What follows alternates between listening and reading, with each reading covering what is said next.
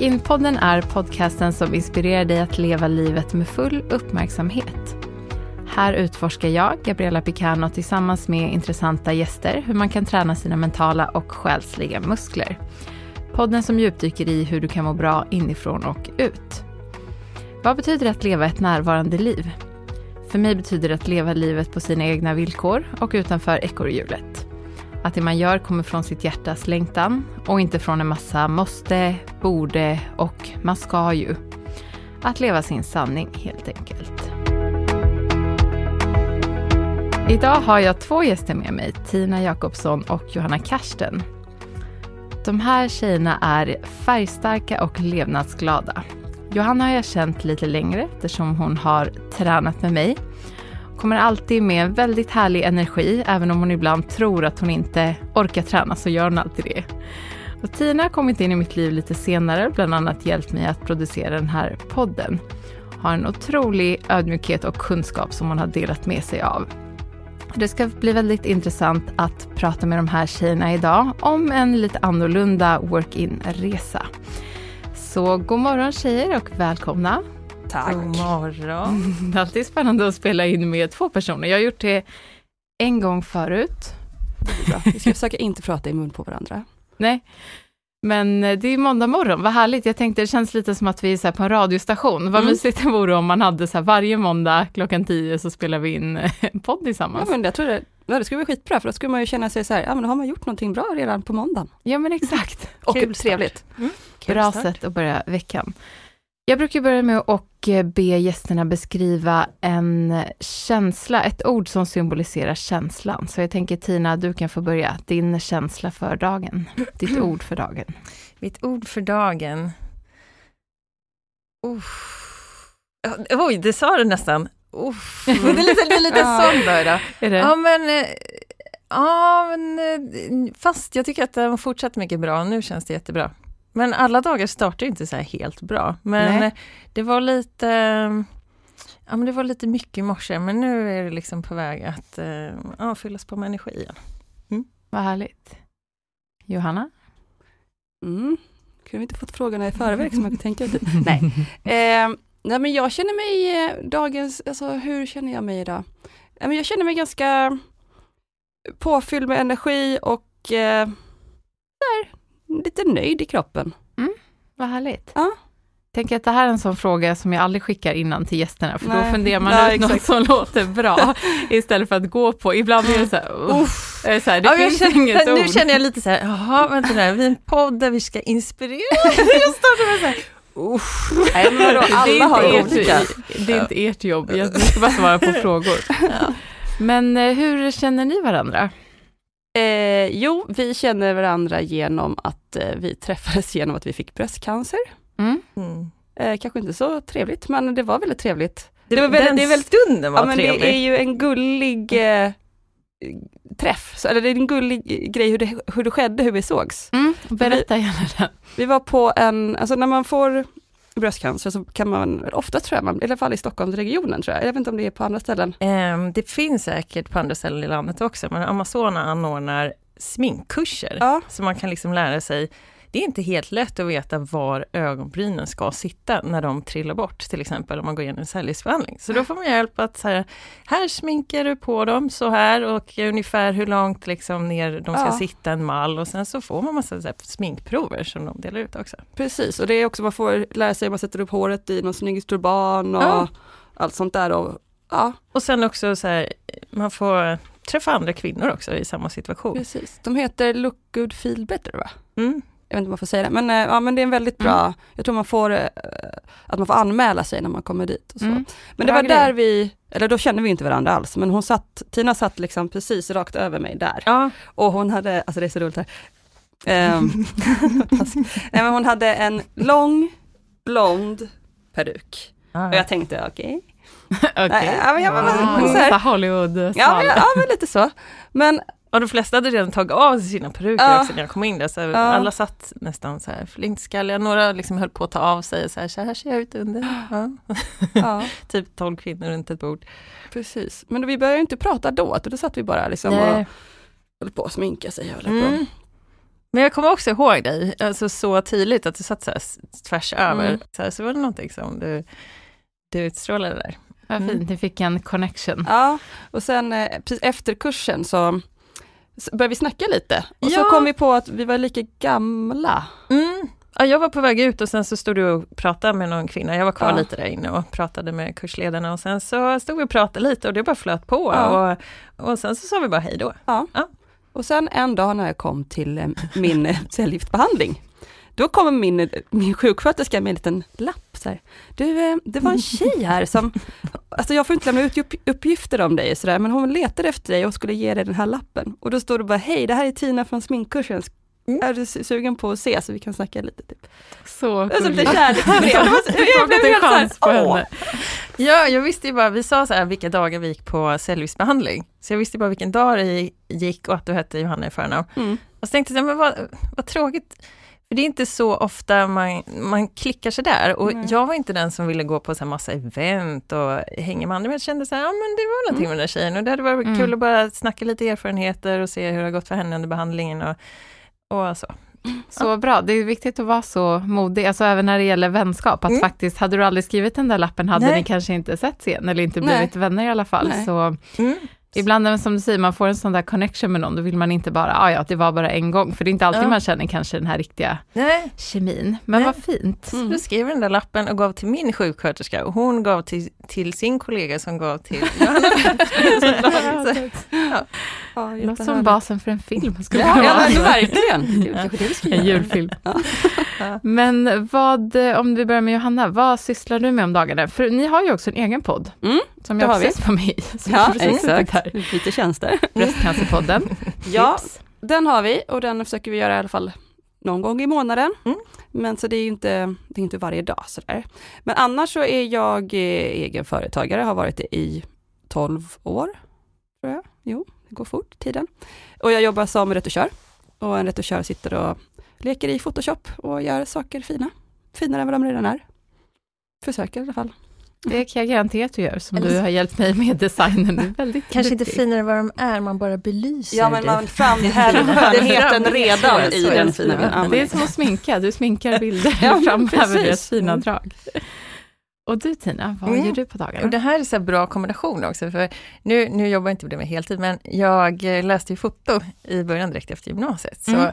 det är jättebra, för då kan jag fota grejer och sen så kan jag lämna över det till Johanna, så mm. kan hon framhäva de här fina bitarna i mina bilder också. Perfekt, nu ser ni Dream Team. Ja, men jag är ingenjör i grunden och sen så har jag längs resan här ändrat om en hel del.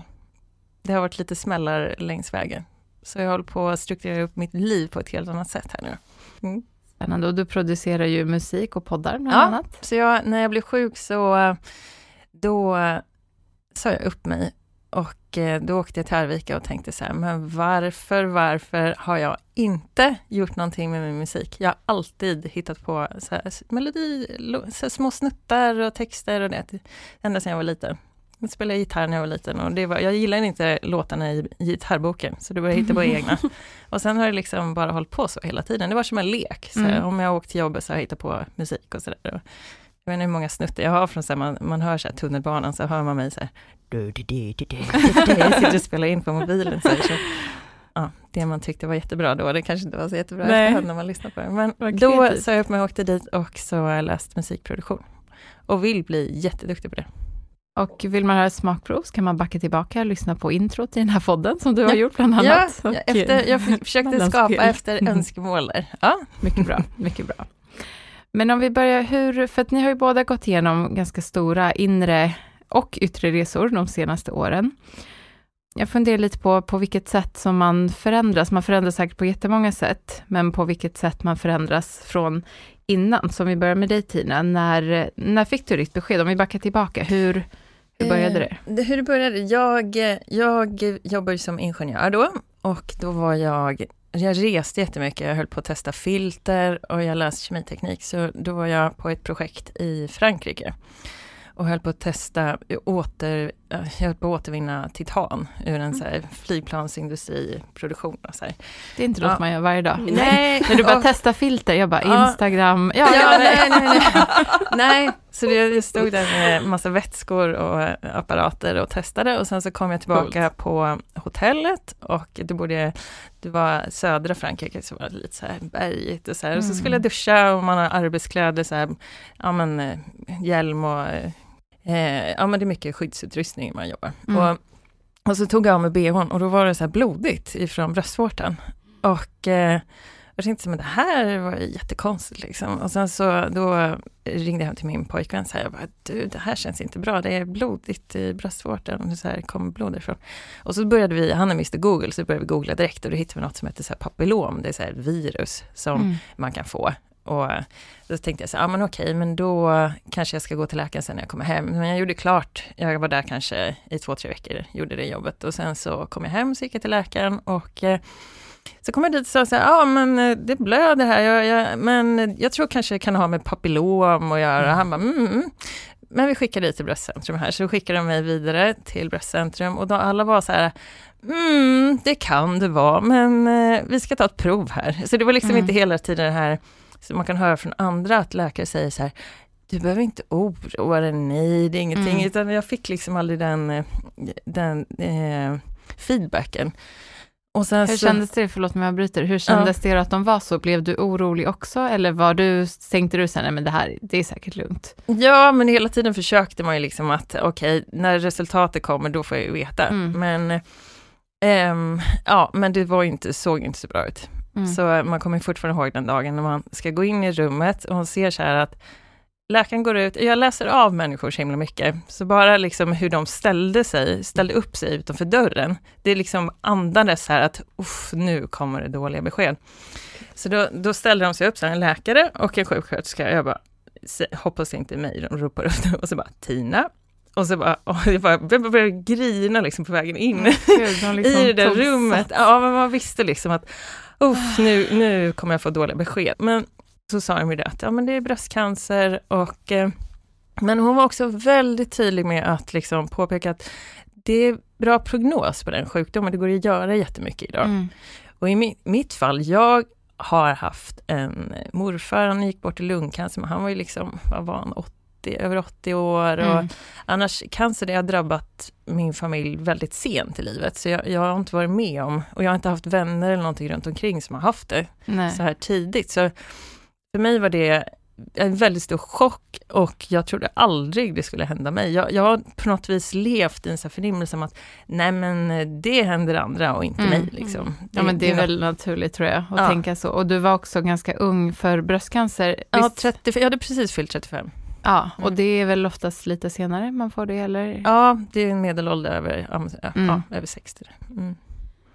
Oh, jag blir helt eh, eh, ryser, men... Um... Ja, och, så, och då var det min pojkvän med mig då, men då var det, vi satte oss i bilen och bara, ja, ja, nej men då, jag åker till jobbet och så hämtar jag datorn, jag kommer behöva berätta och sen, det är liksom, man inleds i en process där man, det ska gå ganska fort, man måste ta bort den där så fort som mm. möjligt, tiden är viktig. Det är viktigt att få bort det så att det inte hinner sprida sig. Ja, det är klart. Hur var det för dig Johanna? Minns du? Mm. För du var i samma ålder, ni är lika gamla? Ja, mm. eh, men jag fick eh, när jag var 36. Mm. Eh, alltså jag kommer ihåg, jag tror att jag och min man, då var det pojkvän, men nuvarande man. eh, nej men jag, jag, tror vi så här tänkte att, det började med att vi, ja men fast vi, vi, eh, vi kör utan skydd, det var så det började liksom. Så jag tänkte, ja, så var inte med med det hände inte så mycket. Sen så började jag så känna att, åh gud, jag är spänd i brösten. Jag tänkte, ja, det kanske är, mm. kanske är gravid. Mm. Då känner man hur det, det var mest det höger bröstet kommer ihåg, det som det spände och så har man ju som en körtel, körtelvävnad i varje bröst som är mm. lite hårt så här liksom. Speciellt under mens eller ägglossning. Så där. Men det bara högerbröstet och det, som, det värkte så här som en woof, så här emellanåt och gjorde ont. Mm. Jag bara, ja, och sen så alltså gick det över, um, och så fick jag, jag tror jag fick min mens eller någonting sådär, men det gjorde fortfarande ont och fortfarande var hårt. Men det var ingen knöl, utan det var liksom bara att hela den här körtelgrejen var hård. Så tänkte jag, jag tror det var min mamma sa, men fast gå och kolla. Jag ringde väl typ vårdupplysningen först. Mm. Uh, de var, ja men gå och kolla, liksom. det låter bara som det är, man kan ha så hårda körtlar. Så jag beställde, gick till um, vårdcentralen och så kände hon, hon bara nej men det här, det här är bara körtelvävnad, det är inget konstigt. Men jag skickar en remiss för säkerhets skull, och så kan du bestämma dig sen när du får kallelse om du vill gå eller inte. Mm. Um, och um, sen så, alltså jag kommer inte riktigt ihåg vilken ordning det var, men jag fick en kallelse i alla fall. Och, och då sa min man till mig att, eh, ja men gå, så har du det i världen. Mm. Så gick jag dit och de kollade och gjorde någon ultraljud och grejer. Och sen när man kom, skulle de höra av sig inom typ tre veckor. Men typ två dagar senare ringde de från vårdcentralen, inte från bröstcentrum mm. eftersom jag var på vårdcentralen först. Det där är lite fnurra på tråden är det egentligen tycker mm. jag, med lite med vården. Skitsamma. Och då ringde de snabbt efteråt, hej det är från vårdcentralen, vi skulle vilja komma in imorgon. Eller i övermorgon. Det var kanske en vecka senare, det var, alltså det är lite mm. blurr liksom. Ja, det liksom. förstår jag. Men och det också så här, man bara, hmm, varför ringer de så snabbt? Mm. Eh, och, och kan var, de inte säga vad det är i telefon, nej, man ska exakt. komma in personligen. Och jag tror nästan det var en vecka jag fick vänta för att komma in för att få svar. Så i en vecka hade jag så här, men jag ringde jag tror till vårdcentralen flera dagar, bara, mm. kan ni bara berätta för mig, för jag kan inte sitta här och inte veta, jag kan inte berätta för andra att det kanske är det heller. Nej. Och sen tyckte jag att jag såg att jag blev lite röd också runt om där och det är, om man då googlar, som man inte får lov att göra, mm. då, ah, då, det kan finnas, visa sig så att det blir som en rosa eller röd liksom, mm. yta.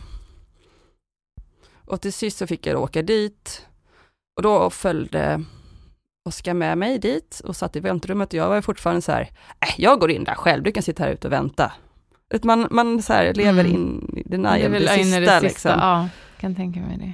Så jag går in och hon säger, ja, du har fått cancer. Alltså typ bara bröstcancer. Ja, jag bara, ja. Så jag ska jag hämta in din man, så tackas Oskar som sitter där ute, så kommer mm. läkaren och ropar in honom. Oh, Gud. Ah, att han inte ens fick vara med från början? Jo men jag sa ju att jag kan vara själv, alltså det är ah, ingen fara, jag ska bara få, bara, jag ska bara berätta vad det är. Ah. Så jag vet inte, man fattar ju inte. Ah. Ja men så berättade de, men jag fick ju inte så här, hon, eftersom hon, alltså en duktig läkare, eller sjuksköterska, eller vad det var jag träffade, hon vet ju inte heller vad det är för cancer, utan hon sa bara att jag hade bröstcancer. Mm. Så jag visste ju inte så här, Jaha, är det, är det överallt eller ska jag dö nu eller ska jag inte dö? Eller? Alltså hon var inte som Tina som sa att det är god prognos Nej, och det finns utan, den här behandlingen. Nej okej, det var liksom, du har ja, men Det var liksom precis som att du går till vårdcentralen och visar att du har en fin, alltså mm. så här, overall svar liksom. Mm. Men sen så skulle jag då få en vecka senare att träffa på Bröstcentrum och få mer information. Mm. Så den veckan, jag kommer vi åkte ner, det var, det var Hornstull som vi var och hämtade bilen i parkeringshuset, körde ut och så sitter man bara så här, ja, alltså mm. det, är, det, är helt tomt. Ja, jag fattar det. Det är så tomt i kroppen. Åker hem, kommer jag ringde mamma och man bara, alltså gud, det bara, Usch, ja, och mamma blir så bra för hon bara, nej Johanna, nu, hon pratar skånska. Ja, nu, nu lyssnar du på mig, nu sätter du ner och så säger du vad det är. För jag kunde inte prata, nej. för jag var liksom helt så här, så bara, jag har fått bröstcancer. Okej, okay. eh, vi tar och hoppar in i bilen på en gång och kommer upp. Så mm. de, de bara körde upp direkt. så jävla fint. Mm. oh, Gabrielle. Oh, ja, gud alltså. Ja, men det, det är en sjuk grej och den veckan som vi hade där från beskedet och fram till jag skulle få det riktiga beskedet. Då är man ju helt, man är så jävla blank. Och det första vi, så mamma och pappa kom upp så vi hängde med dem och så satt man bara där, man satt bara så här.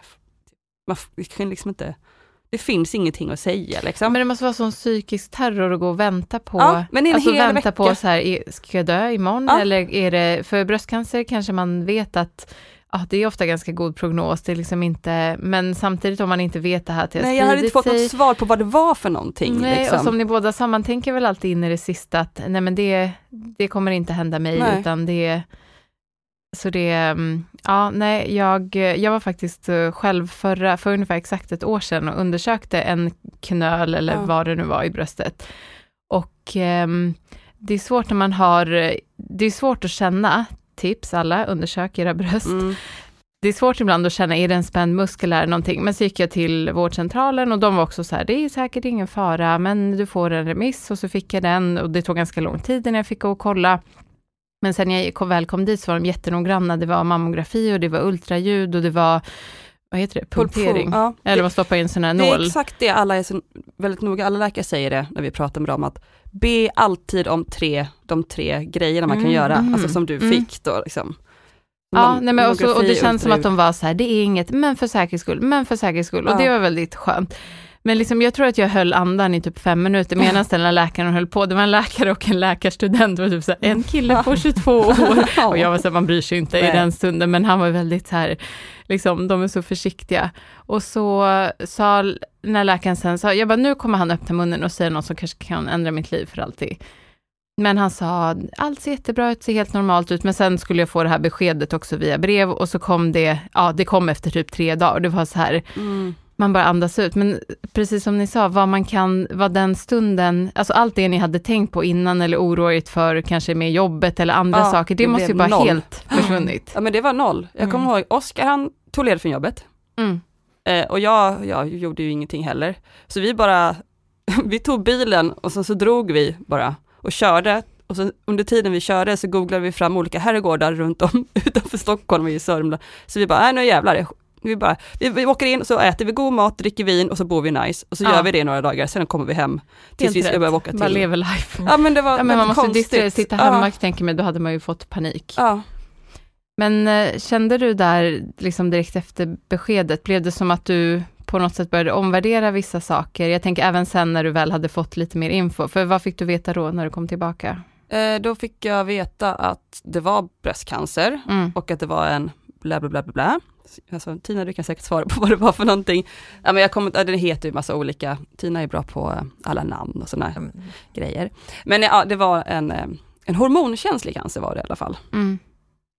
Och sen efter det, och varje gång jag fick äh, träffa dem på Bröstcentrum så blir jag mer och mer lugn, för jag fick mer information och då mm. kunde man så här sjunka in i det. Liksom. Det var så här, ja, ju mer information från rätt källa, inte mm. Google, Nej då, då kunde man liksom säga, ja ja men det är ändå ganska lugnt. Jag har en, så får man en plan hur man ska, det är under typ ett år kan man nästan säga att det blir, eller halvår, mm. alltså hela behandlingen.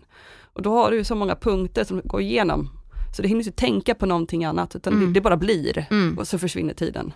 Känner du att du blev liksom lite målmedveten som att okej okay, nu gör vi det här, var det liksom lätt att man kan inte, man hinner inte ens man bara gör det. Du kan, mm. det, finns ingen, det finns inget annat, du måste göra det. Ja. Om inte du vill så bara gör man det. Ja. Det finns ingen, ja, tänk om man kunde få den på andra saker, att man bara, ja, alltså det, det finns inget sker. mer som är, Nej. Det, är som, det, är bara, det är bara till att göra, mm. punkt slut.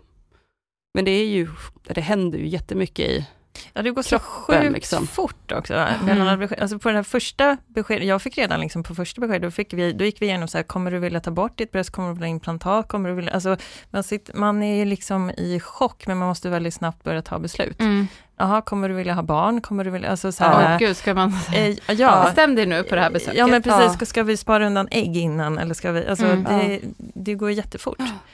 Så det, jag pausade också där, då var det så här, jag sjukskrev mig och så, alltså ja. det är så mycket att processa. Så. Ja. ja, då kanske i början man inte hinner reflektera så mycket över allt annat, för att man är så fokuserad på det som ska ske, antar ja. jag. Mm. Men det är, ju, det är ju det som jag tror är också en väldigt stor grej, eftersom vi båda var typ 35-36, och ingen av oss hade barn, så det kanske var då man, typ om man nu vill ha barn, så är det då man provar. Det är ju inte säkert att det funkar ändå, men, mm. men om det nu, just att man fick säga, ja men då får vi ta ut dina ägg du har. Ja, okej. Okay där, ja, då var man alltså in och ut på Ja, hela den processen är också så här mm.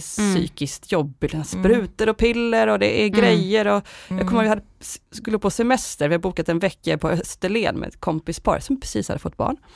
Eh, ganska in your face, jag har pratat, jag var väldigt arg, eller det var jobbigt mm. helt enkelt. Men då under den här veckan så flög jag till Stockholm två gånger för att ta ut ägg och ta sprutor, som, alltså det var så en jävla galen grej. Du har gjort så mycket sjuka ja, men jag vet, jag åkte så på flygplatsen med den här lilla kylväskan med den här äggsprutan man skulle ta. Och jag bara, ni får öppna den snabbt för det får inte vara varmt. Mm. De bara, okej, okay. alltså det var så konstiga grejer. Det är så mycket alltså. både fysiskt och psykiskt. Ja. Jag tänker bara här om man kanske har innan gått och, ah, vill jag ha barn, vill jag inte ha barn, saker som liksom mognar fram. Det är inte beslut, det är inte så här, ah, hej, god morgon, vill du ha kaffe eller te? Det är beslut Nej. att fatta på en mm. sekund. Mm saker du har gått och dividerat och sen ska du plötsligt bara bestämma dig ja. om sådana stora saker så fort. Och se kroppen förändras, du så här blir flint, du, musklerna tinar bort mm. och det, alltså, det går fort inom någon månad där. Så, ja. Jag kan inte fatta att jag har liksom ja, men, så som man ser på en film när någon är cancersjuk, alltså de ligger där i soffan och ihopkrupen och man är blå under ögonen och inget hår någonstans och man typ mår illa. Det är, man tänker ju inte att man är en sån. Mm. Men det är ju, alltså jag tänker för folk från utsidan, som min mm, man, liksom, mm. han, han har ju sett mig där liksom. Mm. Och det är så himla konstigt. Ja, men sen också så porträtteras, jag tycker, jag tycker de på TV, ja men det blir ju extremt. En bild ja. av att min bild var ju som cancerpatient, var så här, man ligger och spyr och man mår bara jättedåligt. Ja. Och många dagar mådde man ju faktiskt ja, bra, även om man var under behandling. Så, mm. En vecka hade jag, en vecka. ja. Ja, ehm, det är olika också. Ja, men det är väl också väldigt individuellt kanske mm, hur man reagerar, vad ja. man får för behandling, hur, alltså genetiskt kanske hur man reagerar. Men jag håller med, man har den här bilden av att det är en väldigt svag person som inte orkar någonting mm. och det, det kanske såklart finns starka och pigga dagar också. Men jag tänkte på, när jag var med i er podd så pratade vi om det här, eftersom vi pratade om mindfulness och närvaro, att en person som är sjuk eller har fått ett sjukdomsbesked, oavsett vad det är, är ju kanske den mest närvarande, eller man är så medveten om livet för att man är så medveten om döden. Hur kände du Tina när du fick beskedet? Var du rädd för döden någon gång eller liksom hur? Um, kanske inte Först, ja, jo men alltså man tänker ju på döden och jättemycket innan man hinner få klarhet i situationen. Jag är en sån som kollar upp statistik jättemycket. Så här, men vad är det jag, visste ingenting om bröstcancer, mm. ingen koll överhuvudtaget. Så det var bara att gå hem och läsa på och då var det som att jag pluggade till värsta tentan. Mm. Alltså det var, jag plöjde nätet alltså, och jag läser mycket så här forskarrapporter och allting sånt. Bara ja. förstå vad är det jag står inför, vad är statistiken och hur ser det ut och så. Och sen när man började få grepp på situationen så var det så här, okej okay, men det, det ser ut att vara bra prognos då. Men sen kom det tillbaka för mig året därpå. Mm. Och sen har det liksom, för mig har det ju varit en fort, alltså det är fortsatt i den här eh, cancerresan då. Mm. Men det jag eh, tänkte på mycket då, det var ju det här, varför har jag inte gjort det här i livet? Och det dök upp så mycket frågor som jag kände att jag inte tid att vänta med att göra de här sakerna. Mm. Så visst, jag har varit rädd för döden, men det kanske inte initialt, utan det har varit, sista sjukdomsbeskedet var, det var, det var fruktansvärt. Då, då, alltså innan har jag ju tänkt på döden mycket, och, men det sista har varit, för sen har jag fått tillbaka det och det spridit sig. Mm. Och då är statistiken jättedålig. Och innan jag visste då hur mycket det har spridit sig i kroppen, då är det bara, jag gick hem därifrån för då... När var det här? Var det... Ja, det var, jag åkte till Arvika, sen så började jag plugga musikproduktion. Och sen så, det var efter andra beskedet också, så det var ett år emellan. Sen åkte jag iväg, så jag kom dit och så gjorde jag sista behandlingarna där. Mm. Fick gå till sjukhuset där och få, få sprutor och så. Och sen så pluggade jag där och jag var där tre år, så kom jag tillbaka till Stockholm och tänkte att men nu, nu kör jag på. Nu mm. är jag äntligen klar med det här och håret är liksom vuxit ut och eh, då hade jag gjort mig väldigt bred i kunskapen också. Jag tänkte att jag kan hålla på lite med musik, lite foto och lite ingenjörskap mm. också. Och då gjorde vi en scan på mig och då visade det sig att det satt i, i benet, det spridit sig till mitt bröstben. Och eh, det är en jättedålig prognos. Idag räknas det som obotligt. Men det finns några fall där det är på några ställen där man kanske kan göra saker åt det. Mm. Men först fick jag veta att eh, ja, men det sitter i bröstbenen. Vi ska gå igenom hela din kropp och se hur, hur mycket det är liksom och så. Men det finns saker att göra, men då pratar man framförallt om att bromsa. Mm. Och att det är en överlevnad ungefär eh, 25% lever efter tre år. Så det, det räknas som en, man säger nästan som en, en kronisk sjukdom. Men mm. jag vet inte, liksom om det är kroniskt så kanske man tänker att man lever i 20 år till. Mm. Eller bara att man lever med ett, ett jobbigt besvär. Mm. Eller att man måste Ja precis, det finns ju många kroniska sjukdomar men ja, som men, inte Diabetes kanske, mm. man, men, eh, men det här, man dör ju rätt fort då mm. med den sjukdomen. Så då gick jag hem och vägen hem då var det mest att tänka på så här, hur ska jag kunna ta livet av mig självmord? Alltså del, del det sättet och eh, det, alltså jag, och jag såg framför mig hur, eh, även om jag haft bröstcancer så har jag liksom inte fördjupat mig i hur går det sista tiden till om den är spridd till mm. hjärna eller lungor eller skelett och sådär. Så Så jag såg framför mig hur, hur liksom bara benet, det här benet har ju blivit större och större, så det har ju stuckit ut väldigt mycket. Mm. Liksom. Um, och uh, jag bara såg framför mig hur liksom hela kroppens olika ben kommer bara växa och bli så här jättestora och sen bara gå sönder. Och uh, att det kommer göra så, här, så fruktansvärt ont. Mm. Och att jag kände att, ja men då kanske självmord är ett sätt att uh, bara, ja men som att man tar med sig en hund till veterinären och säger mm. att det här är inte värdigt. Alltså nu, mm. Nej. nu, att jag liksom talar till mig själv på något vis att, ja men självmord kanske är en utväg så att jag slipper äh, med det här, det här mm, lidandet, lidandet, i vilket fall. Så jag försöker hitta utvägar. Det är sjukt att så resonera med sig själv mm. kring en sån ja. grej. Jag förstår att du gjorde det, men att ja. liksom tänka så rationellt kring det. Och, eh, men kände du att allt det här att läsa på och informera dig, var det ett sätt för dig att hålla dig lugn? Eh, kanske inte den situationen, för, men alltså, jag vill ju veta kunskap, för jag gick ju hem och visste att okej, okay, nu har jag fått spridd bröstcancer till skelettet och läsa på det, det är så här eh, nattsvart. Mm. Men, men den, den dagen var inte en fin dag. Alltså då kom jag hem och sen skulle jag klippa ett poddavsnitt. Och, och så satt jag mig ner och bara, det här går inte. Och så Johanna ringde då också. Och jag kände så här, jag har gått igenom så många gånger, jag berättar för så många. Mm. Och det, det, är ganska jobbigt att bara berätta. För he, hela familjen mig. och för vännerna och för att de blir så ledsna. Mm. Och det är jobbigt när andra bryter ihop och sen sitta själv och vara så här, ja men det här finns, det här, det här, försöka på något vis att hålla hoppet uppe. Och jag måste ju absolut inte göra det. Alltså det var jättefint mm. som Johanna ringde och, och grät och så är det mamma som tröstar. Men, men på något vis, jag vet inte, jag tar på mig den rollen. Och sen vill jag också ha kanske låter konstigt, men jag, vill ha människor runt omkring mig som är ett team som lyfter upp mig. Mm. Och då vill jag framhäva också de här positiva grejerna Eh, så att det inte blir eh, en, en, alltså att de går och tänker att domedagen är kommer. Nej men det mm. förstår jag.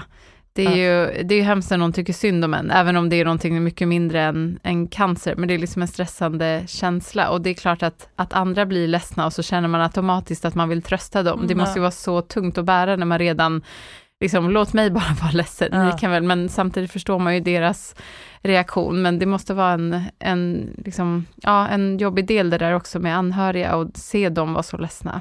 Ja, och det är jag som sitter på informationen, så då är det naturligt att det är jag som pratar, och då har mm. de tid att känna. Och hade det varit, alltså jag skulle ju kunna bryta upp själv, men då blir det tyst, jag vet inte, det blir, det blir som att eh, till flera stycken blev det så ikväll. Man, man berättar det och så blir alla andra ledsna och sen så när jag väl har berättat för några stycken, så då tänker jag, måste jag berätta för alla, för annars mm. blir det som att några blir utanför. Så, vet, ja. Men Johanna ringde och så kände jag så här, nej, jag orkar inte riktigt berätta så här. Jag, jag vet inte om jag är redo, så här. Jag, jag ska bara hålla på det här själv mm. lite, på att få smälta det. Och sen så bara, nej, ja, men jag måste ju berätta, för du började ju fråga. Vad, ja, jag vad... tror att du ringde mig. Gjorde, ja, jag tror att, för jag kommer ihåg, jag var på hotellrum med min ah, bror var på besök, och vi skulle gå på det. restaurang, ah. och du ringde mig och sa, jag har fått cancer, eller vad säger det blir sjuk grej, men jag tror du bara ringde och berättade det. Ja, men jag, jag tänkte nog säga, jag ska nog inte säga till henne, jag ska bara säga så här, det har hänt lite dåliga grejer ja. och jag gör det här imorgon eller någon annan ja. dag, ikväll eller någonting. Ja, jag bara, är det okej, okay? du bara, är det okej okay om jag gör vår podd imorgon? Jag bara, ehm, det har hänt ja, lite grejer. Ja men det har hänt lite grejer ja. så jag tänkte säga, men jag, orkar, jag vet inte om jag orkar nej, prata nej. om det ens till att börja med. Men vi pratade ja. om det i alla fall. Och då frågade du, du så här, men vad, vad, vad har hänt liksom? Ja. Vad, vad, aha, jag, bara, jag tänkte jag släpper allt och bara kommer hem till dig. Mm. Då kommer jag ihåg jag sa, alltså det, här, det är jag ett nötskal, försöker så här, mm. göra någonting glatt av det dåliga. Jag bara, mm. erbjöd kan du få operera bort allting? Mm. Så jag kan bara bära det i en väska sen. Liksom. Jag tänkte bara ta bort allting, jag gör vad som helst, bara jag får ha det bredvid mig här. Ja, ja, det är nog min försvarsgrej att Mm. Ja, försöka liksom, det kanske är viktigt att kunna ha lite humor, för man går ju sönder annars man bara ska liksom tänka på det sorgliga. Hur kände du Johanna med ditt besked med, liksom, med döden eller? Alltså jag tror inte, jag, jag kan liksom inte riktigt komma ihåg att jag, jag tror inte jag riktigt tänkte att jag skulle dö faktiskt, för det känns så eller jag, jag vet, jag vet, alltså jag tror det, det visar sig genom panikattacker mm. istället. Jag gick runt och bara fick, alltså så här, jättesvårt att andas och bara grät rakt ut. Mm. Jag var helt normal och så bara Så ja. jag kunde inte andas, var helt tjockt och sen så bara började jag gråta. Um, det var nog det som, den paniken, men jag vet inte vad, varför jag fick den paniken, Nej. om det var för att jag var rädd för att vara död eller, eller som, Nej, det var bara någonting som inte, skulle ut. Ja. Men man blir ju mer, det är klart man blir ju mer eftertänksam vad man gör och vad man vill göra. Mm. Och vad som tar energi och vad som ger energi. Mm. För man orkar inte hålla på med grejer som, alltså visst du måste diska, du måste bla bla bla. Mm. Men alla andra större grejer som tar energi, typ som kanske människor eller mm. ett jobb som man inte gillar eller någonting man, alltså det tror jag att det är, är nog min största omställning, man väljer saker som man, som man mår bra av. Mm. För det, livet är för kort att göra saker som du inte tycker är, som, som drar energi från dig. Mm, det kan jag tänka mig och att man kanske mm, inte stressar sig över saker som stressar den. Alltså man kanske blir lite mer, känner mer distans till att någonting som är så stort, fast egentligen bara något på, på jobbet. Ja men som mm. att ett exempel kanske, ja den här podden, oh, blev det perfekt nu när jag mm. klippte, eller man hör något ljud och sen inser man att det kanske inte är så viktigt när allting Nej, allt men det blir ju också, jag måste säga det, det blir ju faktiskt också en vardag. Mm. Så jag kan också bli irriterad för att det inte är diskat hemma när man egentligen skulle... Nej men alltså det blir man kommer tillbaks lite grann, men jag tror ändå i stora hela så tror jag att man är mer, mer cool. Mm. Mm. Jag har tänkt på det när jag lyssnar på dina andra intervjuer, att det är många som har jobbat sig fram till ett sätt att ja, men jag gör så här, jag använder den här metoden, jag blir inspirerad av det här, men och vi har ju också så jobbat jättemycket, men det har, blivit, det har mer hamnat mer i knät. Ja, det blir mm. hamnat i knät. Så här, ja. Oj, mm. nu har du det här och du måste nu ta de här besluten, ja, göra det här, det här. Det tvingades fram, liksom. ni bara kastades in i alla de här lärdomarna. Ni kanske gjorde den utvecklingen en person gör på tio år, på ett år, för att ni inte hade något val. Nej. Ja, och jag tror att det är en kombination av två saker också, att man står inför en så här jättejobbig situation, mm. och sen helt plötsligt så har du den här tiden, för att när man går och blir behandlad, och jag hade jättelågt immunförsvar, så jag kunde knappt gå ut och sådär, så alltså jag träffade inte så mycket andra människor, utan då hade man ju jättemycket tid till att sitta och reflektera också. Mm. Och då kommer man ju fram till mycket saker också. Ja, men jag kan tänka mig det det att man blir så, även om man inte behöver vara rädd för döden, man blir så otroligt medveten om mm. livet, vilket man kanske borde vara, för ingen av oss vet ju om vi ska dö imorgon, eller om två veckor, eller om 30 år. Och den medvetenheten om som du sa Johanna, det är vardag, man måste diska, man måste göra vissa saker som inte är kul, men att ha den här medvetenheten att tiden inte är helt obegränsad, för det är ju faktiskt det enda vi vet, att den inte är mm. det. Och uh, kunna ha den här tiden för lite mer reflektion, i alla fall då och då, stanna upp och tänka, jag är verkligen det jag vill, mesta delen av tiden, umgås jag med dem jag vill umgås med, får jag värde, ger jag värde, Ja, det är viktigt att påminna sig om, men det blir så tydligt när när man själv är sjuk eller när någon annan är sjuk, då får vi de här mm. wake-up call. Det är jättetöntigt, jag kan få så till och med om jag är förkyld i typ en vecka, så bara, åh tänk när jag var frisk och kunde ja. träna och göra det här, så får man typ dåligt samvete att man inte njöt av livet extra Precis. mycket och då är det så en liten sketen förkylning. Ja, så. Men, det, men det är ju samma känsla, alltså det är ju Mm. Alltså det, allting är relativt, eller vad man, allt är ju samma fast ändå inte. Mm. Det går ju att sätta olika perspektiv. Men jag tänker, eh, Johanna, om man, eh, jag vet inte om man får hjälp och så med, av typ någon psykolog eller terapeut när man får sådana här besked, men kan du känna att det finns några bra verktyg, om man kan säga så, för att hantera den här typen av besked? Det som hjälpte mig, eller mitt, det jag fick från, från läkaren, sa att du ska gå minst en timme om dagen utomhus. Mm. Det gjorde jag. Mm. Bara gick. Vi gick så himla mycket överallt. Mm. Jag tror att eh, och det låter kanske konstigt, men jag tror att det är för då, då bara gör du det. Men var det liksom fysiskt eller var det för att rensa tankarna? Ja, det är nog både och tror ja. jag. Man ska förhålla, alltså, plus att man vet ju då, som du har berättat för mig, att träning gör ju någonting med hjärnan, att man mår lite bra, även om mm. det mår skitdåligt när du är ute och går. Men mm. jag tror att man eh, distraherar sig också, speciellt om man tittar runt omkring sig och ser saker. Alltså, mm, man får en aktivitet. Ja. Um, hon satte igång mig direkt, jag skulle gå och träna, var viktigt, lyfta tungt. Eftersom eh, jag fick de här pillerna också som tar bort alla hormoner. Just det. Och då var det bra att lyfta tungt och gå mycket. Mm. Men det var det, sen gick jag också och snacka med psykolog sådär. Men eh, alltså det jag vet, jag vet inte om det, jag kom fram till någonting det är bra faktiskt. Man får så gratis under perioden man behandlas. Mm. Eh, men efter får man ju inte det, då får man ju Alltså jag tror den kämpigaste perioden efter man har fått, alltså när man är klar med sin behandling, mm. det är då det börjar, det mm. jobbiga, för då är du, har du ingen längre Nej. Innan har du ett schema du ska göra hela, hela tiden så du behöver inte tänka. Nej. Men det är nog efteråt som man måste ta tag i saker. Ja, det kanske kommer ikapp en lite också, ja, att man har varit så fokuserad på det man ska göra och sen ska man processa alla Precis, alla de säger typ att det kan komma en depression mm. typ, ja, ett år efter eller något sånt där. Ja, men jag har märkt det. Jag har ett par eh, klienter som har gått igenom bröstcancer och eh, det har man märkt att eh, många är så otroligt liksom motiverade och peppade och starka under tiden och kanske att vissa mediciner kan hjälpa till, för man får ju kortison, det tror jag man kan mm. bli oh, speedad av. 30 tabletter om dagen i vatten smakar uh, oh, jäklar. Det är tjockt vatten, hur det kommer jag? Ja men att det sen lite, när allting är bra eller vad man ska mm. säga, då inser man lite vad man har gått igenom och det är då Poletten ramlar ner på ja, något vis. Ja. värre eller jobbigt på ett annat sätt. Vad kände du Tina, har du några mm. verktyg som hjälpte dig? Jag gick ju också och pratade med psykiatriker och psykolog och sen så, men jag tränade också jättemycket under min cellgiftsbehandling. Mm. Och det, men jag tänker att det handlar om mycket om att se till sig själv, vem är jag, vad mår jag bra av? Och jag är till exempel en person, jag måste ju ha information och jag behöver liksom få koll på situationen, så för mig var det jätteviktigt att liksom ja, men, eh, söka kunskap mm. och sen så se till kroppen, alltså den förändras ju snabbt och jag har alltid varit så otroligt stark och sen så bara på eh, några veckor så bara började mina muskler liksom mm. försvinna. Ja. Så här, och jag märkte så här, gud jag kan inte lyfta de här kassarna när jag går på, från affären på samma sätt. Alltså det var tungt på ett annat sätt. Ja. Ja, det måste vara utmanande att inte känna igen sin ja. egen kropp. Ja, jag kommer när vi var ute och gick. Mm. Jag var, du var, kunde ändå gå, jag bara vänta på mig, jag kunde liksom inte ens gå normalt. Det är en konstig grej paus. när man inte kan bestämma över, alltså ens att kunna gå liksom mm. i vanlig takt. Mm.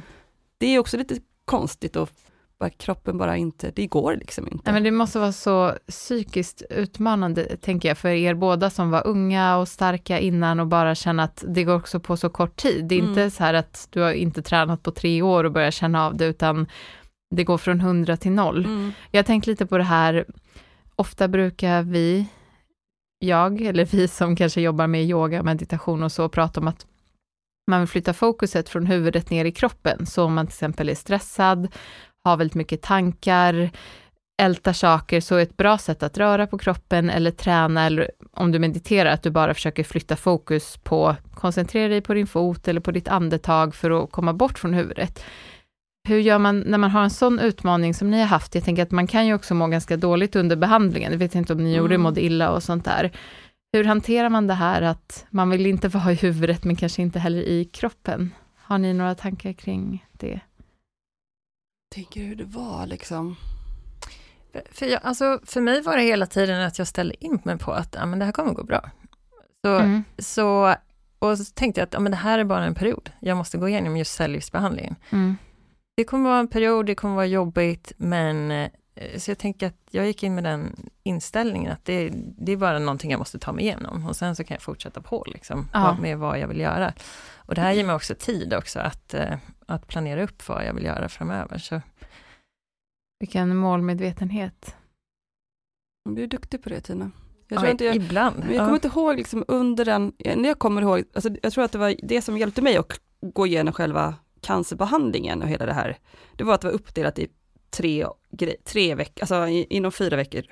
Alltså fyra grejer, en vecka i taget så här. Mm. Första veckan, då fick du cellgift, då ska jag göra det. Andra veckan hade du inget immunförsvar. Mm. Eh, så då var du hemma. Mm. Tredje veckan var min friska vecka. Boka hotell, eller boka restauranger, ut och käka, träffa vänner. Mm. Och sen om igen. Mm. Det var det som, då hade jag mm. det att hålla mig inom, för då såg jag fram emot den där veckan när jag mådde bra. Så det var nog jag tror för mig var det det som kunde ja. hålla mig uppe den, att jag visste att det gick så här liksom runt, runt, runt. Sen hände det ju massa andra komplikationer under tiden, men eh, det är en annan historia. Men man visste att det fanns ett slut? Liksom, mm. Ja, nej, men mm. att man bara betade igenom, mm. du kunde inte göra mer än göra det här och det var mm. det som höll en uppe, att man Ja men det, det är, är nog bra att ta klart. sig an det så, så är det nog med mycket i livet, att ta sig an, inte tänka så mycket att som med alla livsstilsförändringar som jag jobbar mycket med mina klienter, då är det så stort att tänka att om ett år ska jag ha nått till det här, eller jag ska gå ner 20 kilo, eller jag ska kunna lyfta 100 kilo. Det känns ju helt omöjligt då vad man än tänker på, så är det med alla förändringar. Men har man det här lilla att hänga upp sig på att en vecka gör jag det här, sen gör jag det och mm. gärna som att det går i cykler som du sa. Jag vet att de två första veckorna, de är inte så kul, men sen kommer den där tredje och då får den ge mig kraft för att ta mig igenom mm. de andra. Mm. Ja, jag har ändrat perspektiv ganska mycket där också. Förut var jag mer så här, ja, jag ska göra planer några år framåt, men, mm. men det, nu ser jag bara, ja men ett år, kanske, kanske två år framåt eller någonting. Mm. Men, ja, det är som att förut var horisonten där borta, som att så här, men livet, solen går upp och ner och det mm. kommer liksom fortsätta vara så. Nu plötsligt går solen ner framför ögonen på en och man, mm. man ja.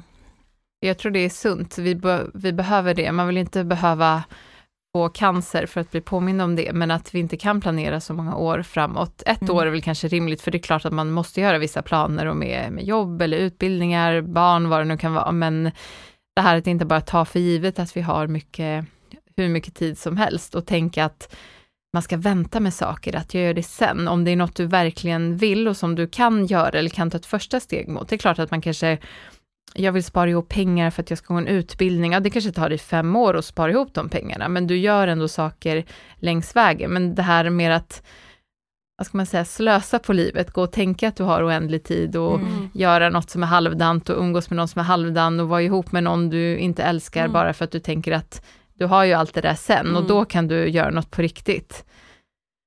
Och lite samma sak som ibland att vi väntar på att allt ska vara perfekt, att ja, men när jag har gått ner fem kilo och när jag mm. har eh, hittat det här och när jag har gjort det och när du har gjort alla de här sakerna som du skapar, då kan du starta ditt företag eller göra det, eh, hitta den här mannen eller kvinnan. Och det är ju sällan så, vi måste leva där vi är, för att annars, det där perfekta kommer aldrig hända. Det är ingen Nej. mening att vi försöker skapa det eller vänta på det. Men det är lätt att falla dit, speciellt tror jag man inte har så starkt perspektiv som cancer. Då är det så lätt att man sen fastnar i små sakerna och liksom ältar runt i det där. Och sen vill jag bara tillägga också, för att man blir ju inte helt perfekt för att man har fått en cancerdiagnos. verkligen inte. Och är inte ni helt nej. närvarande i varenda stund och tacksamma för livet. Så är det inte. Alltså, man är ju där i närvaro. alltså, det är när, jag lever nära döden, kanske, kanske inte, jag vet inte om jag sa det, men det, jag fick ju veta att det är spridd till skelettet, men det, var på ett, det är på ett ställe. Man har bombarderat mig med strålning där. Den och, håller sig till ett ställe? Liksom. Ja, på ett mm. ställe. Jättecoolt och, och jättekonstigt. Ja, det, ja, det så kallas ju oligometastas. Så det, det finns förhoppning att det kan, alltså jag lever med ovissheten att kan det finnas på fler ställen, men mm. läkarna är ju hoppfulla att det kanske bara är på ett ställe. Mm. Men det är egentligen klassat som en obotlig sjukdom, men det kanske går någonting, att göra någonting åt det. Så ja. jag lever ju med att, jag vet inte om jag lever om två år, men förhoppningsvis så gör jag det. Ja.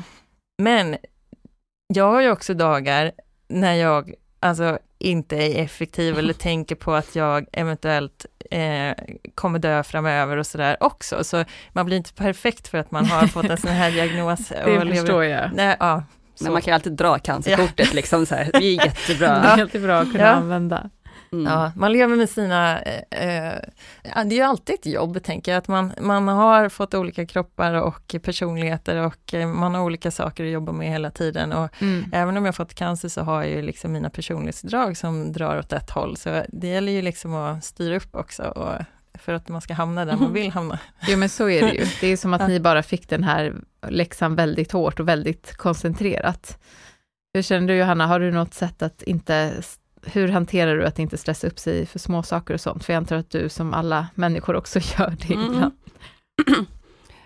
Jag vet att det var länge, ett tag efter jag var, alltså, blev, alltså efter behandlingen, att jag hade ju ingen stubin överhuvudtaget, utan om jag eh, lagade mat till exempel, och sen så, jag vet inte, hade jag ingen peppar, då rasar hela min värld. Nej men jag vet, så små grejer. Det är bara, jag fick liksom, jag, fick, jag hade in, mm. ingen, allt som gick fel som inte var mm. planerat, mm. bara helt pang liksom. Men där, det gick så långt så då gick jag till, då var jag tvungen att gå till psykolog och ha någon att prata med. Mm. För att kunna liksom, på något vis, och det försvann till slut. Så det var det som hjälpte mig, och jag kommer inte riktigt ihåg vad det för verktyg jag fick, men det hjälpte i alla fall. Mm.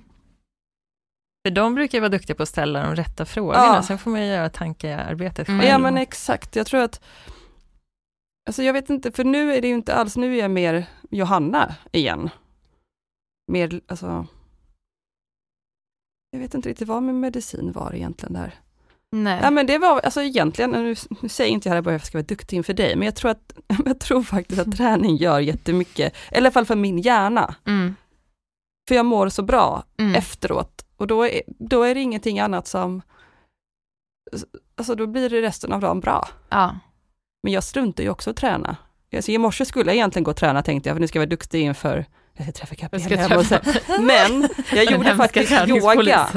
Yoga i 30 minuter hemma, Bra. som var jättejobbigt. Jag har helt ont i benen när jag stått där. Men jag kan tycka ibland att det kanske inte var tillräckligt bra, men jag gjorde det i alla fall. Då var det tillräckligt Ja, det bra. var därför jag kände Men att det var en det- bra morgon, för jag Ja. satt och liksom tände ett ljus, och lyssnade på lugn musik och så andas jag med magen. Så här, och så bara, ah, bra, så här liksom. Hur många sådana kunder träffar inte du som bara, ah, nej men jag har inte, åh gud, jag har, eh, det måste komma massa sådana till dig med så lite dåligt samvete. ändå.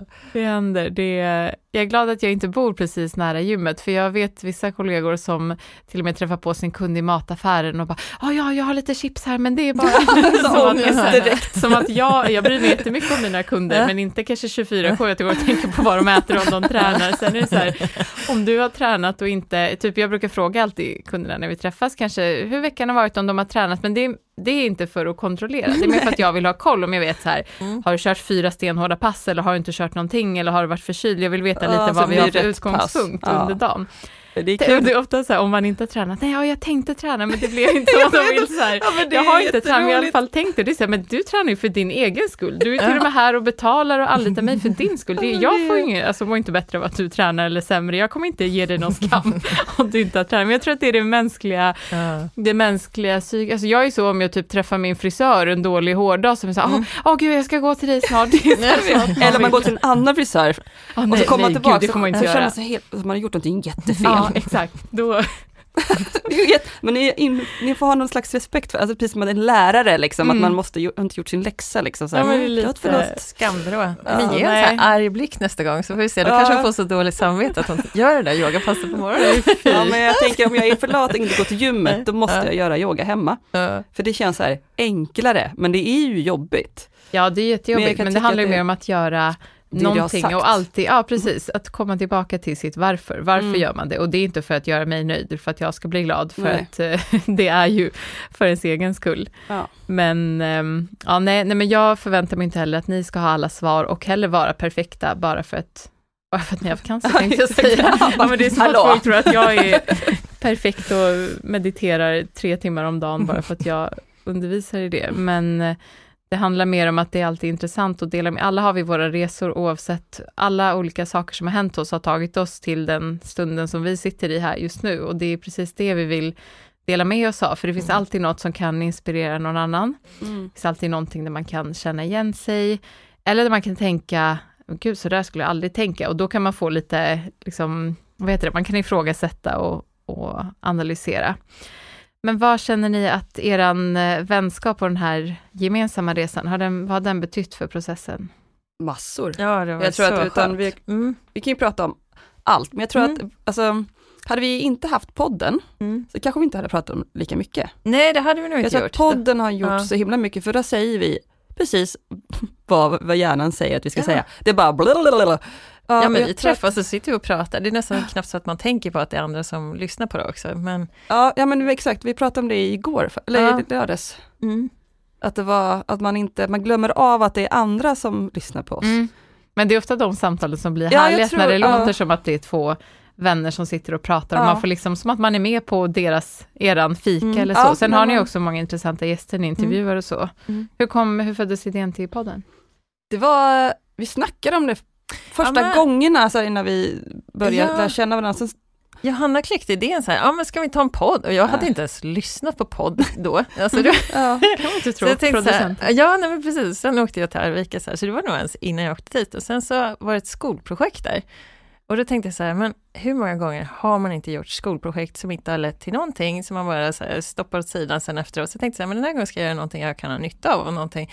Så bara, men fan, Johanna, vi, vi, vi, Johanna vill göra podd ju, Ja. liksom. Så jag ringde upp henne och sa, men ska vi inte göra podd då? Så Ja. vi testar att göra några avsnitt här, så hade jag det som ett skolprojekt i grunden. Ah, Mm. vad kul. Det var mysigt. Ja, så det bara började där. Gud, jag kommer ihåg första avsnittet, det var aldrig suttit och pratat i mick. Man bara, Ja. det är så roligt att lyssna på första, så här, ingen eh, koll, men sen så blir det ganska, ja. jag tror det aldrig skulle kännas bekvämt att sitta och snacka. Mm. Men jag tror det är ganska skönt för att man, det är ju ingen som kan säga att vi säger någonting som är fel. Nej. Ingen som säger att vi inte säger det. Alltså, Nej, precis. Det, för det, det är våra forum. tankar, våra ja. huvuden. Och vill man inte lyssna så behöver man inte göra Nej, det. Och är det, det någon som lyssnar som blir glad av det så är det ju bara plus. Ja, ja men exakt. Så det är liksom någon mm. slags, det kanske är en, podden gör att vi rensar våra hjärnor. Mm. Mm. Och det är så fint att andra, jag hade varit jätteglad att kunna lyssna på andra också, för ja. det fanns inte så mycket personlig information då, det börjar komma mycket, mycket mer nu mm. om folks cancerresor och så, men jag hade varit så glad att ha med mig längs vägen och få svar, för jag gick runt och var så orolig över vissa ja. grejer och och då hade man ju fått ett direkt svar från någon som personligen berättade hur, hur mm. de upplevde Men också, också allting man googlar på eller söker efter cancer är, all, inte alltid, men oftast negativt. Alltså det är väldigt så här, Oh. Ja, det kan jag alltså, tänka mig. Jag tycker ändå så här, vår podd kan vara ganska tung också, men vi mm. försöker ändå ge det en liten glad tjong. Nej men alltså, nej men. ja men jag förstår, alltså, man också det googlar, så, det är mycket så statistik ja. och prognoser, ja, det är, inget, det är, det är inget roligt. Liksom. Nej, och det är så liksom hårt på något sätt. Här kan ja. ni vara lite mjukare och lite ja, mer känslor. Ja men också visa att man kan också mm. vara lite glad och skratta mm. och, och, och, gråta och allting mm. liksom. Ja, och när jag googlade och man tittade på så personliga erfarenheter, då var det så här, det här är mitt hår, kolla, det trillade av, och här, mm. oj, mina naglar trillade av, och det var liksom, det gjorde att man byggde upp en jättedålig bild. Ja. Och sen tänkte jag så här, men varför är det så? så bara, men om någon hade gjort ett YouTube-klipp där någon sa så här, jag har tränat idag och det har gått bra. Och, alltså det hade mm. inte varit lika dramatiskt. Och det, Nej, eller man får ju se det här. Ja, de positiva man, sidorna. Ja, man får ju se det här värsta då. Så. Mm. Jag hade ju jättekul när jag åkte till, eh, alltså gud, man får, så här, eh, man får bidrag till att köpa en peruk. Mm. Alltså istället för att tycka alltså det är jättetråkigt ibland med håret, men man kan också vända på det och åka till perukmakaren och prova olika frisyrer. Mm. Alltså Oskar håller på att lägga dubbelvikt, alltså jag har provat så mycket konstiga frisyrer. Alltså tänkt mig långt blont hår, mm. än en liten så här, alltså, alltså man kan ha kul också. Ja, och vad ser. försöka se det. Testa en look man inte skulle haft ja, annars. precis. eh, vi ska snart börja avrunda, men jag funderar på mm, ett sätt som man kan vara närvarande på, det är när man har det som kallas för flow. Ni vet, när man gör saker och bara tid och rum passerar, lite som när vi sitter här, jag ser mm. att tiden bara går. Mm. Så Tina, vad har du någonting som du gör när du bara vill njuta och ha kul? När du glömmer tid och rum, vilka situationer är det i? Jag återhämtar mig när jag sätter mig vid synten eller gitarren och så hittar på musik. Då mm. har jag flow, då går jag in i en annan värld. Och då bara försvinner tiden och eh, jag bara njuter. Så för mig är det bara avkoppling och vad att fint. gå in i min fantasi. Mm. Det är helt prestationsfritt. Mm. Gud vad härligt. Vad gör du Johanna? Jag lagar mat och äter mat. Mm. Eh, nej men jag tror att det, när jag får, alltså jag kan inte, det, man kan ju inte bestämma när man ska få flow, eller inte jag i alla fall, utan jag bara får, mm. det bara, man får en dag och så bara, nej, jag bara kör. Alltså jag kan också få för mig att bara sitta liksom och, inte som förra veckan så att jag gjorde sju olika affischer som satt och designade, bara målade och håller på och grejer liksom, alltså på datorn. Uh, eller när man, jag vet att jag ska laga en julemiddag till kontoret, där jag har, jag vet inte hur många rätter jag ska göra, så det går ju varmt i min hjärna, men när jag sitter mm. och tänker, det liksom lugnar mig, det är som att räkna får på natt eller på kvällen, ja. att jag går igenom hur jag ska laga allting och sen så när jag ska stå och laga, då det är bara jag och mina ja. råvaror. Alltså det tycker jag, det blir jag glad. Ja, men jag håller med, alltså, det ofta är att man kanske börjar med något och sen kommer själva flowet, ja. inte att man bestämmer sig, nu ska jag sitta här, utan det är mer mm. att man har den tiden. Ja men det kommer, kommer någon känsla, man bara vaknar på rätt sätt. Mm. Liksom. Tips, jag skulle ha börjat med en grej, bädda sängen varje morgon.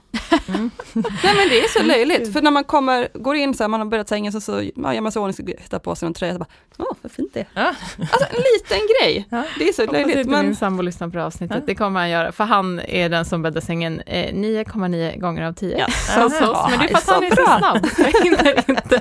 Och han kör också för att han har hört någon sån här ja, inspiratör som har sagt, har du bäddat sängen en gång som har lyssnat på så... Men det hjälper ju. Alltså, det, man känner sig så här, det är jättefint. första dagens projekt, klart. Men jag är så här, om man är hemma och jobbar, då tycker jag det är lite mysigt, sängen inte bäddad, så man kanske vill krypa ner. ja, du tänkte så. så kan man också göra. Ja, men kan man Sen är väldigt sällan hemma och jobbar, så det är nog bara en ursäkt. Mm, men ja, så. jag ska börja bädda oftare. Man kan rufsa till den då och bädda om den. Ja, ja. det kan man. ja. Man känner sig duktig flera gånger, så man gör det tio gånger på morgonen, då behöver inte göra någonting sen. eh, Tina, har du något tips till någon som är just nu eller har varit i det som ni går igenom? Har gått igenom? Tips? Det är kanske är svårt att säga bara en sak, men om du, om du kommer på något spontant som du känner, det här hade jag velat, velat höra.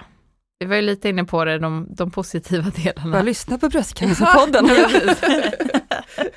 det, är det, men det är ju faktiskt alla våra tips ja, egentligen, men, jo, men man tänker personligt. Ja precis, där går vi nog igenom allt möjligt. Nej men att man lyssnar till sig själv, gå din väg, ta, ta vara på tiden. Jag tycker ofta handlar om att man, eh, om man vill komma dit man ska, så handlar det för mig inte om om jag har tiden direkt, utan det handlar mer om jag har strukturen och om jag lyckas vägleda mig i den riktningen. Så ett tips kan vara att, eh, ja, men att sätta sig ner och tänka, men vad är absolut viktigast för mig? Och sen så hur kommer jag dit och vad behöver jag för att komma dit? Och sen att man tar bara små, små, små, små steg. Alltså det räcker med att göra bara en pytteliten grej för att pusha mm. sig själv i riktningen framåt. För det, det är oftast, för mig kan det kännas som ett berg att bestiga liksom, vissa grejer. Och då när jag liksom sätter upp det i så delprojekt så, och gör bara pyttelite varje dag, mm. då liksom jobbar man sig fram till det där hela tiden. Jättefint, bra mm. tips. Jag vet, jag vet inte vad jag, det är så svårt att säga tips, det blir bara från sin egen erfarenhet. Mm. Ja, men det är den vi vill ha. Men ni, podden är bra, för där har ni säkert allt möjligt i de olika ramar. Det är svårt att säga, var positiv. Mm, det är man ju inte så jävla bra på när man är där. liksom. Men jag tror allting handlar... Alltså, ta hjälp om man behöver hjälp, var inte rädd att fråga om saker. Du skäms absolut inte över att du har fått bröstcancer, eller liksom, var inte rädd för att eh, belasta någon med saker, utan fråga. Jag tänker, det, du, nu har jag fått jag har jättebra erfarenhet av vården och sådär. Jag har fått all hjälp jag har bett om och de har varit jättegulliga och alltihopa. Man har fått svar på det man vill liksom. Ja, ja, ja, det är jättesvårt att ge tips, men um, jag kom på en annan grej också, att, här, att försöka att inte älta saker, utan att ja. så här, för mig, det har varit så otroligt mycket tankar på cancer mm. och mm. döden och sådär. Och till slut när det går på repeat, alltså man, man orkar inte mer efter ett tag. Man, man behöver liksom, alltså för mig så brukar jag göra så att jag kollar upp saker och det går ganska intensivt och sen tar jag ett beslut och sen brukar jag efter det känna att nej men nu har jag tagit det beslutet och då kör jag i den riktningen och sen får det pågå där bak. Men dagar jag till exempel går och tänker jättemycket på cancer eller att jag tittar på andra som har cancer och sådär, då, då kommer det som tillbaka på mig i mina drömmar på nätterna och sådär mm. också. Så, och dagar jag har varit ute, jag tänkte på det här i höstas, där, jag var ute i skogen och så var det liksom plocka svamp. Och när jag mm. gick och la mig på kvällen så bara såg jag svampar. jag, då var det det liksom som mm. upptog mina tankar. Så att man kanske inte bortser från situationen eller att man försöker trycka ner känslor och sådär, men kanske att försöka att eh, göra andra saker och speciellt om det går på repeat. Och man ska ju liksom problemlösa så här, är det någonting som inte är färdigbearbetat i huvudet, då är det klart att det ska pågå, man ska, mm. man ska fokusera på det. Men, men om det bara sen går på repeat, då att man tar in andra saker. Man kan bryta mm. mönstret. Ja. så man känner så här, tillför den här tanken något mer nu, om ja, jag har tänkt ja. den så många gånger. Ja. Och vi, vi kan ju påverka tankarna så pass mycket, som du sa, det kan räcka med en ny miljö och så mm, är man i den. Men det satt jag tänkte på nu, för jag tror det som har hjälpt mig, eller som tips, det är bara gå ut i skogen. Mm. Alltså bara vara mm. ute i skogen, i naturen, för det är en helt, det är liksom, man blir inte stressad, det är inte allt bilar och skit och det är avgaser och folk som springer hit, vet man bara mm. Sen kan det vara jobbigt också när man såklart har massa tankar i huvudet om cancer, hela det här, men det, det är något heligt med skogen, mm. det är någonting Nej, men med det. Är det. det har ju till och med det... effekt på, på blodtryck och ja. blodsocker kan man till och med mäta. För varje det... gång jag kommer ut, då, alltså mina axlar kan vara så här, mm. jag bara stänger bildörren och så bara, jaha, vad ska jag göra nu? Alltså, allting är så här, ja men jag behöver inte göra så mycket, jag kan bara gå lite här, göra lite, alltså det finns ingen press Nej, liksom. Inga krav. Ja. Att ta sig tiden då kanske? Ja, mm. och göra saker som man tycker om. Mm. Mycket bra. Tre sista frågor. Johanna, vad, stort eller smått, drömmer du om just nu? Jag bara, ultimat. Eh, Till nästa ja, men jag drömmer... Så bara, oh, um, nej, jag, alltså det, jag, jag vet inte, drömmer om. Jag vill bara, alltså jag vill bara, jag vill vara glad och nöjd och bara känna mig nice och allting rullar på. Det är typ så jag vill bara, jag är ganska... Skönt. Ja, ja, men jag känner det, det har börjat bra nu den här morgonen. Jag vill bara, det ska bara vara skönt. Mm. Och inte jag drömmer om, jag vill, klart jag vill öppna en restaurang när jag, när jag blir gammal. Det ser vi fram emot. Om man säger en sån dröm liksom. Mm. Men eh, nej, jag vill bara att det ska vara en nice dag varje dag, om det går. Eller acceptera den dagen som mm. kommer. Det, det, det tycker jag låter härligt. Jättefint. Ibland när man säger, jag ställer den här frågan till alla, och bara för att man säger dröm, så tänker alla att det måste vara den här storslagna, ja. så det kan ju vara att du drömmer om ja. lunch eh, klockan 12. Mm. Så. Exakt. Men jag har en god risotto som väntar i väskan. Mm. Tina, vad drömmer du om? Aha, nu har jag tänkt lite, så första, det första som ploppade upp var så här, alltså jag drömmer om att bli en riktigt duktig musikproducent, och för att jag i grund och botten så vet jag att det bor så mycket kreativitet i mig, så jag vill bara att det ska kunna flöda fritt. Och jag jobbar mig dit just nu, men det, det är så, jag vill, ah, jag vill lite, lite snabbare nu, men, mm. så jag måste lägga ner mer tid. Måste, kan jag också tycka det är, det är lite negativt ord på mm. svenska. Så jag, jag, kan säga på engelska, då är det så här, must, för det är liksom ja. så här, det var, ja, det är vill, det kom ja, från en vilja. Jag vill, vill inte riktigt tillräckligt, men det jag ska dit. Men, vill måste. Ja, men, det, och sen min andra tanke, sen, då hann jag sitta och tänka så här, men det borde ju vara så att om jag drömmer om en frisk kropp, men det var inte det första som ploppade upp, Nej. utan det var Nej. så här, jag vill bli riktigt duktig på att göra musik så att det kan flöda fritt. Ja, jag drömmer att jag vinner massa miljoner, för då kan jag ge dig några så du kan göra det här på heltid utan att behöva jobba och bara köra musik. ja. Och sen så kan man göra vad man vill. Ja. Fint. Eh, Tina, en work-in-övning som alla kan göra idag? Alltså något som är litet, inte så mm. komplicerat. Mm. Nej, men jag tänker att, eh, alltså, som vi var inne på lite innan, att det handl- för mig i vilket fall, så handlar det ofta inte om, så här, har jag tiden, eller, utan det handlar om strukturen. Så här, kommer jag göra det eller kommer jag inte göra det? Så min, min, mitt tips är så här, klockan tre idag, boka in en tid, då ska jag sätta mig och göra en work-in-övning. Och sen så, det spelar inte så stor roll vad det är, man, kan googla, man kan lyssna på ett, en andningsövning från dig, en meditation, eller man kan googla på Youtube eller någonting. Jag tror det viktigaste är att sätta sig ner och bestämma att ja, men jag ska göra det här, jag ska ta mig tiden att göra det här. Det viktigaste är att ta sig tiden tror jag, mm. och hitta strukturen dit. Jättebra, det att, lilla. att det blir gjort. Ja, och det här lilla, det räcker med 5-10 minuter. Mm. Ja, än att tänka ut det storslagna, men ja. sen aldrig göra det, för att man inte planerat in det. Om man har det, lite Grymt på lunchen eller mm. på, ja, innan man går och lägger sig eller någonting sånt. Ställ klockan. Mm. Mycket bra tips. Vad säger du, Hanna? Eh, då säger jag att jag skulle nog bara sätta mig ner, blunda lite och eh, tänka på Våga säga ord till mig själv att jag är duktig, jag är fin, jag är bra på det jag gör. Och sen verkligen insupa det och sen så tro på det. Så blir det bra. Grymt. Jag försöker göra det på morgonen. Jättebra. Bara en liten sån. Och det, mm. alltså, det är lite skönt, alltså, man bara så här, man kan tycka att det kanske är lite fjöntigt ibland eller vad som helst, men om du jag gör tror med gör träning att det också känns mer naturligt, att ja. det känns kanske töntigt första gången, ja. men det är verkligen inte det. Nej, men bara ja, men att våga säga till sig själv att ja, men Kanna, jag har fått en muskel. Exakt. Nej, men alltså mm. bara så här, känna sig lite Good nöjd work. över sig själv utan mm. att vara, man är inte självgod eller ego om man gör det, utan bara våga tycka mm. att det, det, det är bra. Ja, tänk hur mycket man boostar andra och säger sånt till andra. Ja, nej men exakt. Och sist men inte minst, ett långsiktigt tips för att må bra. Oj, vad svårt. Enkla frågor, eller Ja, verkligen. Kan vi få de här i förväg? Ja. Nej, men jag kan säga på en gång i, i samma sak egentligen, som i det här, lilla, det här med mm. klockan tre. för, jag tänker så här, för att må bra, alltså vi är projektledare för våra egna kroppar och för våra egna hjärnor också. Och jag har massor av defekter som jag behöver jobba med.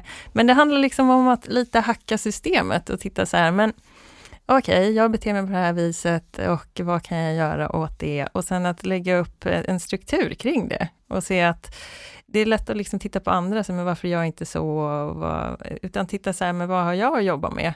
Och vad fungerar för mig? Och i vilket fall, vad som fungerar för mig är att titta på mig själv, jaha, men jag beter mig på det här viset. Och jag till exempel, jag har svårt att starta saker.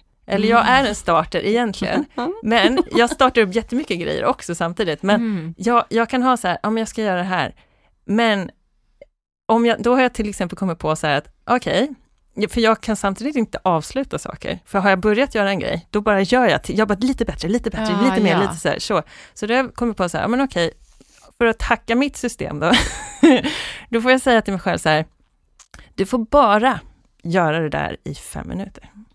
Mm. Och så sätter jag klockan och då kommer jag igång. Mm. Och sen säger jag så här, nej, nej, nej, nej, nej, nej, det är bara tre minuter kvar, nej, nej, nej, nej, nej, nej. Och då har jag liksom hackat mitt eget system. Ja. Så jag tror att det gäller att hitta så sin struktur.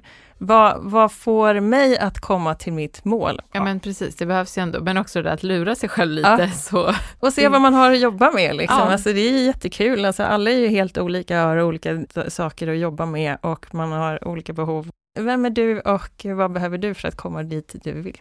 Bra tips. Mm. Johanna, vill du tillägga något? Nej men jag tror bara att man, alltså det får också, man får ju tänka på sig själv, för det är svårt att säga hur det ska funka på andra människor. Mm. Men som jag försöker, och eh, inte alltid gör, men att man, jag tror att det är bra, att omringa sig med, med bra människor och bra grejer som inte drar onödig energi. Eller göra saker som du, som du gillar.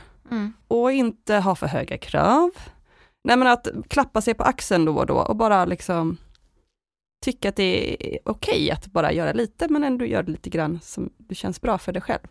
Och det är samma som dagens tes alltså egentligen, men alltså gör man det varje dag och känner sig att man, att man inte trycker ner sig själv eller tycker att man kunde gjort bättre, det är ju bra att alltid ägga sig själv, men att man ändå mm. kan vara tacksam, tror jag är bra.